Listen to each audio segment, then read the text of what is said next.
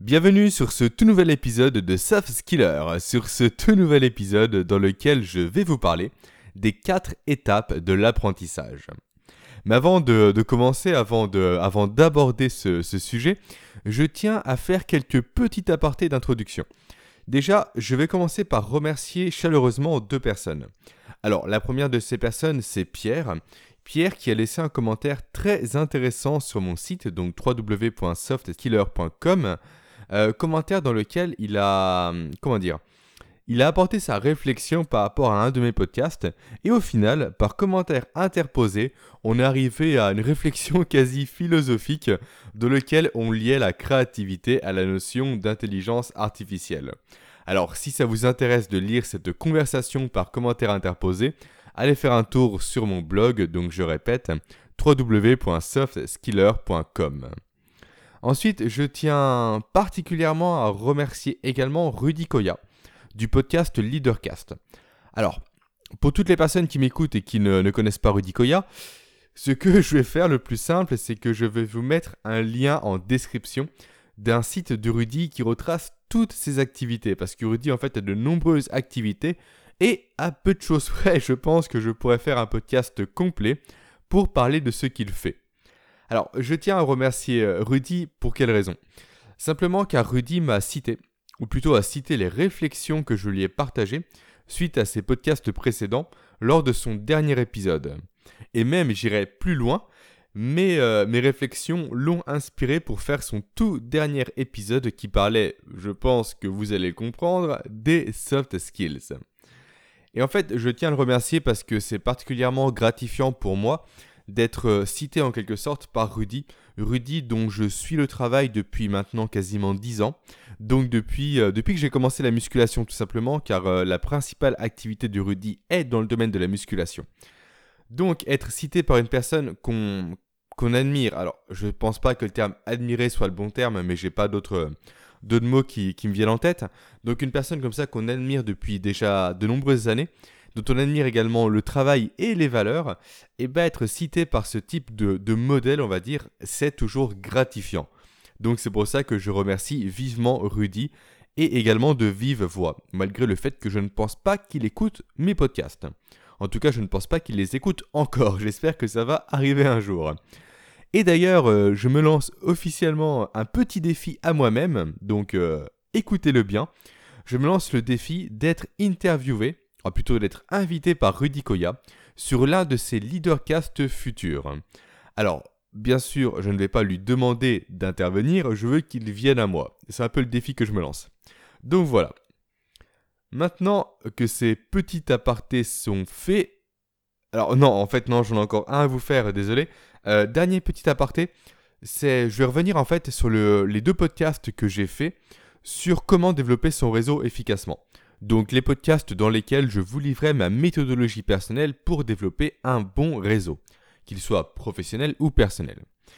Donc je vous ai dit euh, au tout début du premier épisode, si mes souvenirs sont bons, que j'avais décidé de faire ces épisodes-là, donc sur le développement du réseau, pour une raison bien précise, qui est le fait que moi, à mon niveau, je manque de réseau dans le domaine de l'immobilier. J'ai fait ce constat assez récemment, comme quoi je ne suis pas assez entouré de personnes qui, comme moi, investissent dans l'immobilier. Et donc j'avais décidé de vous faire ces podcasts-là pour vous présenter la méthodologie que j'allais appliquer pour développer mon réseau en immobilier, et donc pour que vous, vous puissiez également faire de même. Alors forcément, vous vous en doutez, j'ai appliqué la méthodologie que je vous ai livrée, et les résultats sont plus qu'excellents. Ce que j'ai fait, c'est que j'ai euh, rejoint des groupes Facebook d'investisseurs immobiliers français.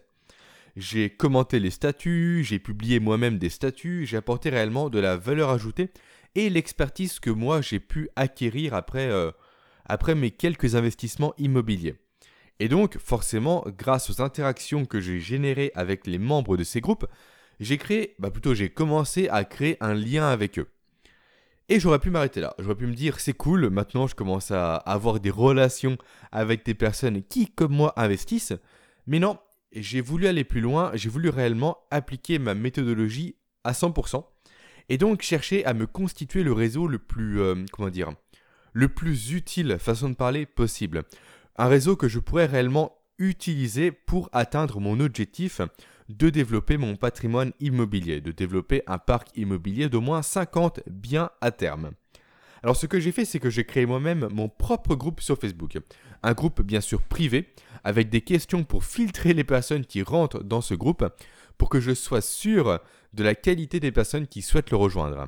Et c'est un groupe en fait que j'ai restreint aux investisseurs qui, comme moi, investissent sur le 21 et sur le 71, donc sur la Côte d'Or et sur la Saône-et-Loire, donc qui sont les deux départements sur lesquels moi-même j'investis. Et ça fonctionne. Aujourd'hui, il y a une dizaine de membres dans ce groupe, les gens interagissent de plus en plus entre eux. Alors oui, on, peut se dire comme ça que 10 membres, et eh bah c'est rien du tout. Et eh bah croyez-moi que si vous arrivez, vous, à vous constituer un réseau de 10 personnes qualifiées, et je dis bien qualifiées, hein, 10 personnes qui répondent précisément à votre objectif que vous êtes fixé, c'est déjà énorme. Et croyez-moi qu'en connaissant 10 personnes qui font exactement comme vous et qui veulent aller dans la même direction que vous, vous allez atteindre bien plus rapidement l'objectif que vous vous êtes fixé. En fait, tout ça pour vous dire simplement que la méthode que je vous ai partagée fonctionne réellement. C'est pas uniquement quelque chose qui est bien en théorie, voilà, non. Là, ça fonctionne réellement. Et c'est comme ça en fait que j'articule chacun de mes épisodes de Soft Skiller. Je souhaite réellement en fait vous partager des choses qui fonctionnent concrètement et non pas uniquement de la belle théorie qui marche que sur les bancs de l'école. Non. Moi je veux qu'à la fin de chacun de mes épisodes, vous puissiez apprendre des techniques et des méthodologies et même des outils qui vont vous permettre de développer certaines soft skills en particulier. Donc encore une fois, si vous appliquez concrètement ce que je vous dis dans mes podcasts, normalement vous devriez avoir des résultats assez rapidement. Mais bon, encore une fois, il faut persévérer parce que quand je dis rapidement, ce n'est pas la veille au soir, ce n'est pas le, tout nouveau régime 100% garanti efficace en 24 heures, non. Ça, c'est des conneries, on n'apprend jamais quelque chose en 24 heures, il faut de la pratique. Par contre, encore une fois, si vous vous donnez les moyens d'appliquer ce que je vous dis, je vous garantis que vous en tirerez les bénéfices et que vous allez progresser sur la soft skills que vous souhaitez développer. Après, bien sûr, faut-il encore que vous sachiez quelles soft skills développer en priorité pour vous? Quelles soft skills est faite pour atteindre votre objectif à vous? Et pour ça, je, je vous renvoie, si ça vous intéresse, à la formation email que je vous ai créée gratuitement et que je mets à disposition sur mon site, qui vous explique comment identifier les soft skills que vous devez développer vous en priorité. Voilà, alors, l'aparté dure assez longtemps et j'en suis. Euh, alors, non, j'en suis pas désolé, c'est pas le bon terme parce qu'il me semble important d'aborder ces sujets-là euh, en introduction. En tout cas, voilà, maintenant on va pouvoir commencer au sujet du jour. Aux quatre étapes de l'apprentissage comme je vous l'ai dévoilé en introduction. Alors, ces quatre étapes de l'apprentissage, c'est pas une soft skills à proprement parler. C'est pas ça a quasiment rien à voir avec les soft skills si on, prend le sujet d'une façon assez globale, d'une façon assez générale. Mais pourtant, selon moi, c'est quelque chose que vous devez avoir à l'esprit. C'est quelque chose que vous devez connaître pour améliorer, au final, votre apprentissage des soft skills. Alors, qu'est-ce que c'est que cette notion de quatre étapes de l'apprentissage? Simplement, comme leur nom l'indique, ce sont quatre étapes qui, euh, qui comment dire, qui jalonne la notion d'apprendre quelque chose. Et forcément, cette notion d'apprentissage est importante pour moi, parce que sur Soft Skiller, encore une fois, mon but est de vous apprendre des soft skills. Donc, qui dit apprendre, dit forcément apprentissage. Donc, vous ouvrir l'esprit par rapport à comment on apprend quelque chose est selon moi intéressant pour que vous puissiez réellement maîtriser le processus d'apprentissage et pour que vous puissiez par la suite apprendre bien plus efficacement les compétences comportementales que vous souhaitez développer. Voilà, c'est pourquoi j'ai souhaité vous faire cet épisode sur les quatre étapes de l'apprentissage. Alors du coup, ces étapes, ce sont lesquelles? La première étape est inconsciemment incompétent. C'est le nom de l'étape. La deuxième étape est l'étape consciemment incompétent. Ensuite, on passe au consciemment compétent avant de terminer par l'étape inconsciemment compétent. Alors je pourrais m'arrêter là, à vous dire voilà, maintenant vous vous débrouillez avec ces termes, vous en faites ce que vous voulez, vous faites vos recherches directement. Mais non, je vais aller plus loin. Je vais vous expliquer chacune de ces étapes réellement en détail.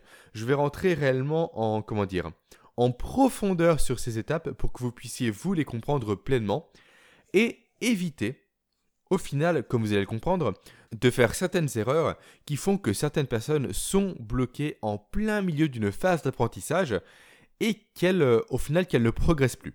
Mon but est que vous évitiez, vous, de tomber dans ces travers-là. Alors, on va commencer par, euh, par la première étape. Par l'étape, comme je vous l'ai dit, inconsciemment incompétent. C'est l'étape donc numéro 1, c'est l'étape un peu d'introduction. C'est par cette étape qu'on rentre réellement dans le processus d'apprentissage. Oui et non. On va dire que c'est l'étape qui précède le processus d'apprentissage, mais par laquelle on doit passer. En fait, c'est en quelque sorte l'étape de l'ignorance, l'étape de l'innocence. En fait, on ne sait pas encore qu'on ne sait pas. Donc on ne sait pas tout simplement qu'on doit développer telle ou telle compétence. Et en fait, ça va même plus loin que ça. L'étape inconsciemment incompétent ne s'arrête pas à ça. Ça va également plus loin dans le sens où ça, ça englobe aussi le déni de compétences. Du style, non mais moi, moi je sais parfaitement bien manager. Voilà, je suis un professionnel du management. En fait, les personnes qui ont ce raisonnement-là par rapport à n'importe quelle compétence, hein, la notion de management n'est qu'un exemple parmi tant d'autres, en fait, en ayant cette réflexion-là, les personnes vont s'enfermer dans leur niveau de compétence. Ce qui veut dire qu'elles ne vont pas ouvrir leur esprit potentiellement à améliorer soit leurs compétences de base, donc en l'occurrence là le management, ou encore à apprendre des compétences périphériques qui pourront renforcer cette compétence de management. Par exemple la communication ou encore le leadership. Et donc en fait, ces personnes qui pensent tout savoir d'une compétence euh, déterminée, donc encore une fois, l'exemple dont je vous cite c'est le management, vont malheureusement s'enfermer dans leur petit, euh, petit cocon, leur petite zone de confort de compétences en management, et donc elles vont se fermer tout simplement aux autres compétences, et elles vont stagner, voire même régresser dans au la compétence euh, pour laquelle elles se vantaient auprès de tout le monde d'être le meilleur ou la meilleure là-dedans. Et ça, c'est une des, une des premières erreurs que, euh, dont j'ai envie de vous parler. Il y a beaucoup de personnes en fait qui pensent que l'apprentissage est quelque chose de fini. Alors que non, l'apprentissage est réellement quelque chose de continu. Beaucoup de personnes arrêtent d'apprendre une fois que, l'école est terminée. Une fois qu'elles ont leur diplôme en poche, c'est bon, je maîtrise, j'ai mon diplôme, je suis compétent, je m'arrête là. Alors ça, c'est complètement un comportement euh, débile, désolé de dire ça, mais c'est un comportement complètement stupide. L'apprentissage, selon moi, commence réellement une fois qu'on a terminé l'école. L'école, c'est du par cœur, ni plus ni moins. En fait, le système scolaire apprend ni plus ni moins qu'à répéter ce qu'on nous enseigne. Apprend ni plus ni moins qu'à, comment dire, être un bon employé, un bon salarié. Alors, non pas que je dénigre cette fonction de salarié ou d'employé, dans le sens où l'école apprend ni plus ni moins qu'à respecter des ordres et à redescendre des informations qu'on a apprises par cœur. Et ça, pour moi, ce n'est pas de l'apprentissage, c'est du par cœur. L'apprentissage, c'est savoir faire preuve de raisonnement. Savoir faire preuve, encore une fois, je reprends cette notion de soft skills parce que euh, on y revient. Hein. Savoir faire preuve de compétences transversales, de savoir appliquer ces compétences d'un domaine à un autre, et donc de savoir en quelque sorte capitaliser sur les savoirs qu'on a appris pour exceller dans d'autres domaines. Voilà, ça c'est l'apprentissage. Et encore une fois, l'apprentissage ne s'arrête pas à la fin de l'école, parce que si on s'arrête là, on va tout simplement limiter son nombre de compétences et donc limiter ses possibilités d'avoir des compétences transversales qui pourront nous aider à développer nos compétences dans d'autres domaines. Alors je ne sais pas si vous m'avez suivi, je suis un peu parti dans tous les sens. Euh, donc tout ça pour vous dire en fait qu'il ne faut pas arrêter d'apprendre une fois que l'école est terminée. Sinon on va réellement trop fermer le spectre de compétences que l'on peut apprendre. Et, justement c'est aussi euh, c'est une des raisons pour lesquelles j'ai décidé de créer Soft Skiller. Parce que selon moi, on ne connaît pas toutes les compétences que l'on peut apprendre. On n'a pas idée du nombre incalculable de compétences que l'on peut travailler pour réussir à atteindre l'objectif qu'on s'est fixé, qu'il soit personnel ou professionnel. Et donc, en créant Soft Skiller, j'ai pas voulu créer un podcast uniquement dédié à une compétence ou à un domaine de compétences précis. J'aurais très bien pu faire un, un podcast spécial communication, un podcast spécial management ou autre. Non, moi avec Soft Skiller, mon but est essayer de vous, euh, vous ouvrir l'esprit sur toutes les compétences humaines et donc les compétences relationnelles et transversales que vous pouvez développer pour vous aider à atteindre votre but. C'est réellement de ce principe-là que je suis parti pour créer Soft Skiller. Et, euh, donc mon but en vous présentant ce spectre très large de compétences que vous pouvez développer, c'est vous faire prendre conscience que vous pouvez justement travailler sur d'autres compétences et donc vous faire passer du stade d'inconsciemment incompétent au stade de consciemment compétent. Donc la deuxième marche, on va dire, de l'apprentissage. Et donc, cette, euh, cette, deuxième marche, cette deuxième étape de l'apprentissage, comment elle se caractérise? Qu'est-ce que c'est? En fait, à cette étape, vous allez commencer à prendre conscience de votre incompétence. Et c'est donc seulement à partir de là que vous allez pouvoir réellement commencer à travailler dessus. Car on ne peut pas travailler sur quelque chose dont on n'a pas conscience. Si je fais un parallèle un peu, euh, un peu grossi, on va dire, qui me vient à l'esprit, typiquement, on ne peut pas prendre conscience qu'on doit apprendre à courir si on n'a pas conscience qu'on a des jambes. Ou également, pour dire quelque chose d'un peu plus logique, un bébé ne peut pas savoir qu'un jour il devra apprendre à travailler sur un ordinateur parce qu'il n'a même pas conscience de l'existence de l'ordinateur. Donc il ne va pas commencer à travailler dès aujourd'hui sur sa capacité à travailler plus tard sur un ordinateur. Donc tant qu'on n'a pas conscience en fait de quelque chose, on ne peut pas travailler dessus. Alors ça peut paraître complètement évident dit comme ça, mais c'est ça la cause principale qui fait que de nombreuses personnes ne se forment pas aujourd'hui et n'évoluent pas aujourd'hui, qu'elles restent un peu à leur stade, qu'elles ne progressent pas dans un domaine précis. Elles n'ont pas conscience qu'elles peuvent apprendre d'autres compétences.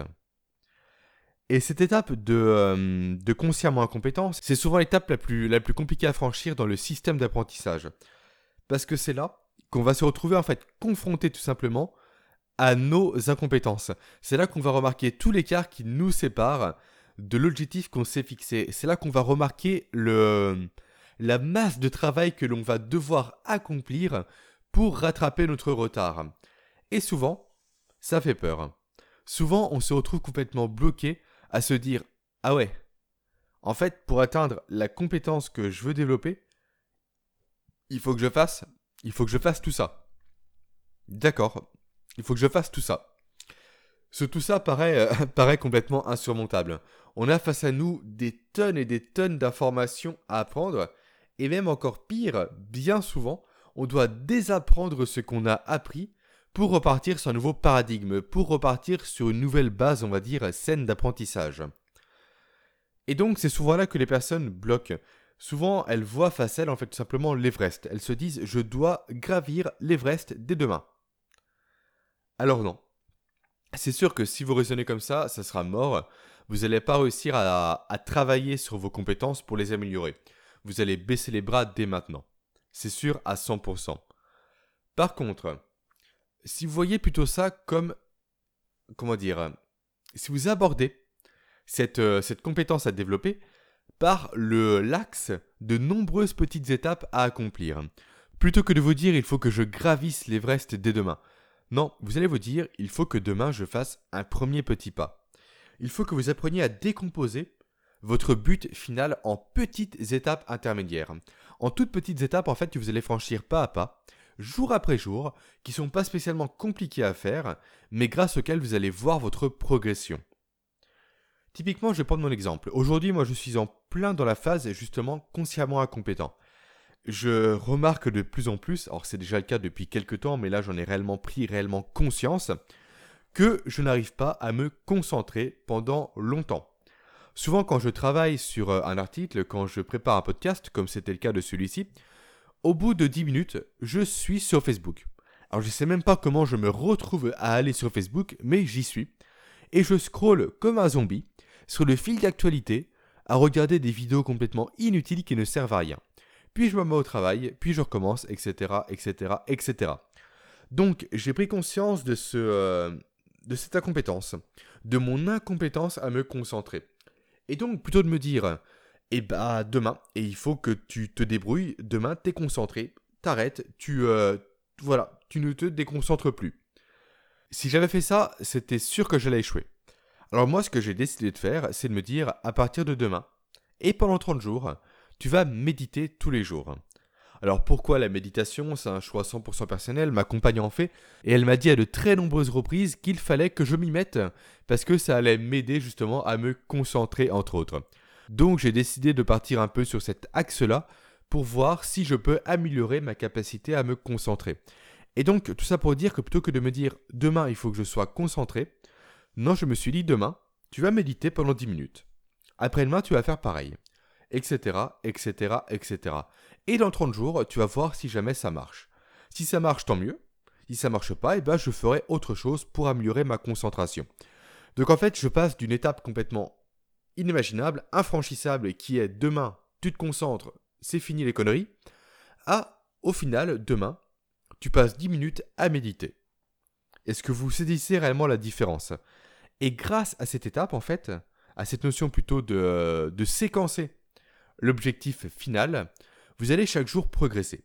Chaque jour, vous allez rayer votre étape que vous avez franchie. Et c'est très galvanisant, c'est réellement motivant de voir que chaque jour on progresse vers l'objectif qu'on s'est fixé. Ce qui n'est pas possible avec un seul et unique objectif très loin à atteindre. Et c'est comme ça en fait aussi que j'ai décidé de, bah, plutôt que ma compagne et moi, avons décidé d'accompagner les personnes sur notre site de nutrition sportive, donc qui s'appelle fitmeal.fr.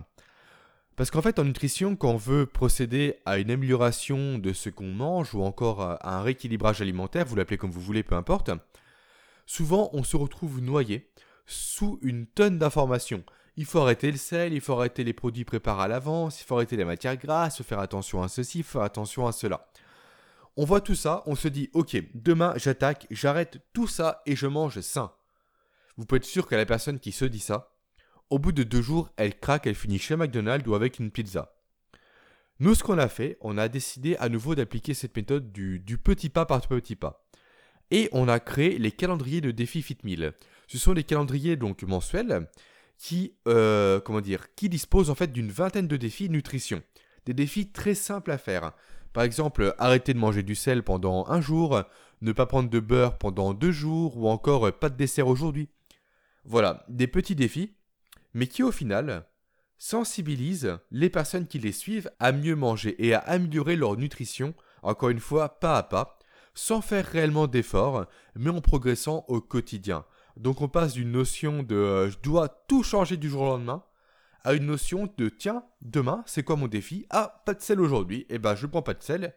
Et voilà, j'ai validé mon défi et je passe l'étape suivante qui est après-demain. Voilà. Donc, tout ça pour vous dire que si vous souhaitez euh, éviter de tomber dans le piège d'abandonner, de baisser les bras à la phase consciemment incompétent, donc quand vous prenez conscience de l'importance de développer une compétence en particulier, séquencez l'apprentissage de cette compétence. Allez-y étape par étape. Faites de petits pas quotidiens plutôt que de faire un grand saut où vous avez de grandes chances de vous louper malheureusement. Et ensuite, une fois que, euh, que cette nouvelle compétence est acquise, vous allez passer, vous vous en doutez, à l'étape suivante. L'étape consciemment compétent. Alors, cette étape est laquelle? C'est tout simplement l'étape de la récompense. C'est l'étape galvanisante, l'étape où on se sent épanoui parce qu'on constate enfin réellement que les efforts qu'on a fait précédemment ont porté leurs fruits et qu'on est maintenant compétent dans la compétence que l'on souhaitait développer. Souvent, on se sent même au cours de cette étape en quelque sorte supérieur aux autres on pense avoir découvert quelque chose de magique que tout le monde devrait apprendre. On se dit non mais il faut réellement que tu apprennes cette compétence. On se dit également mais pourquoi je n'ai pas appris cette compétence avant? Ou on se dit encore autre chose du style euh, pourquoi est-ce qu'on n'apprend pas ça à l'école? Voilà, on se sent réellement comme étant en fait un évangéliste. En fait, un évangéliste de cette nouvelle compétence, et on va chercher en quelque sorte à convaincre tout le monde de l'apprendre, et de la développer le plus rapidement possible. On va même aller jusqu'à critiquer les personnes qui n'ont pas cette compétence. Alors ce comportement humain peut paraître bizarre, mais il est complètement normal. Il est, euh, c'est normal qu'on agisse comme ça. On est fier de ce qu'on a fait, et en donnant encore plus d'importance à la compétence qu'on a développée, après quand même de gros efforts, euh, comme on a pu le voir précédemment, on va encore plus se gratifier et se sentir en quelque sorte euh, fier de nous, fier de ce qu'on a accompli. Donc c'est humain. En tout cas, c'est humain quand ça passe. parce que certaines personnes restent bloquées sur ce stade, restent bloquées sur ce stade d'évangéliste, sur le stade donc de consciemment compétent. Ces personnes deviennent en quelque sorte des, intégristes, on va dire, de cette compétence, et elles ne vont jurer que par cette compétence, enfermant malheureusement leur esprit à toutes les autres compétences qu'elles pourraient développer, et à toutes les autres compétences qui se présentent à elles. Et donc, en, restant bloqué à ce stade-là, à ce stade de se sentir supérieur aux autres grâce à la compétence qu'on vient d'acquérir, on va rester bloqué euh, sur cette compétence et on va réellement stagner. On va retomber dans le stade inconsciemment incompétent. On va retourner au début de l'apprentissage, mais en étant bloqué dans ce stade d'inconsciemment incompétent. On ne va jurer en fait que par cette compétence, uniquement par cette compétence, en se fermant encore une fois aux autres compétences. Et donc, à terme, on va régresser sur ce qui était malheureusement à la base une force qu'on venait de développer. Donc, deuxième erreur à éviter, ne faites pas la bêtise, on va dire, de vous retrouver bloqué avec cette nouvelle compétence toute magique que vous venez d'apprendre. Certes, c'est important, mais l'apprentissage, encore une fois, quelque chose de continu, quelque chose que vous devez travailler jour après jour. Et donc, quand vous allez atteindre votre objectif, c'est uniquement, comment dire, tout simplement, c'est uniquement une nouvelle étape. Une nouvelle étape à partir de laquelle vous allez devoir réapprendre de nouvelles compétences. Alors, soit vous améliorez sur la compétence que vous venez de développer, soit développer des compétences transversales qui pourront vous aider à atteindre votre objectif final. Il est donc réellement important que vous gardiez votre curiosité, votre, votre soif d'apprendre.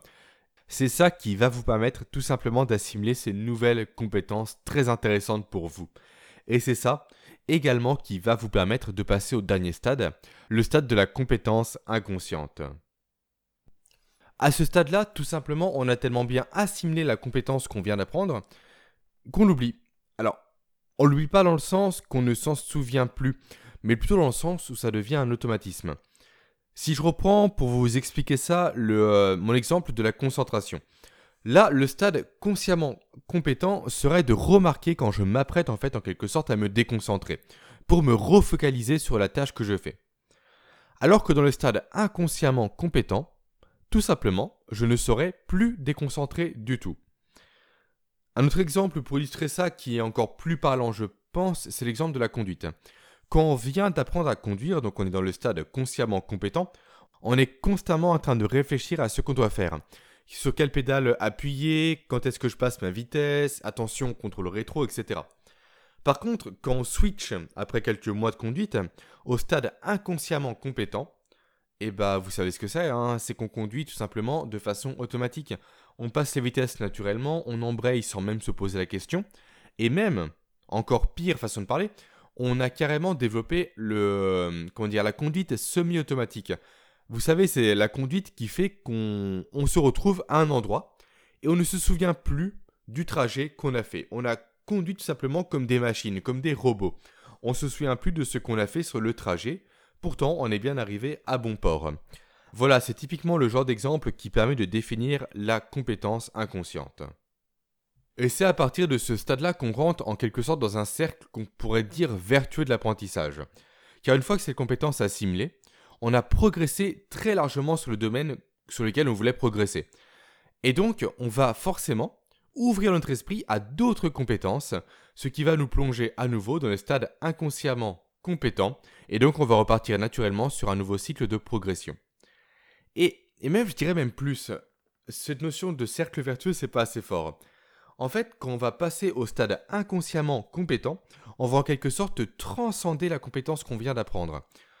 Quand on apprend quelque chose, tout simplement, on se fie au gourou qui nous l'a enseigné.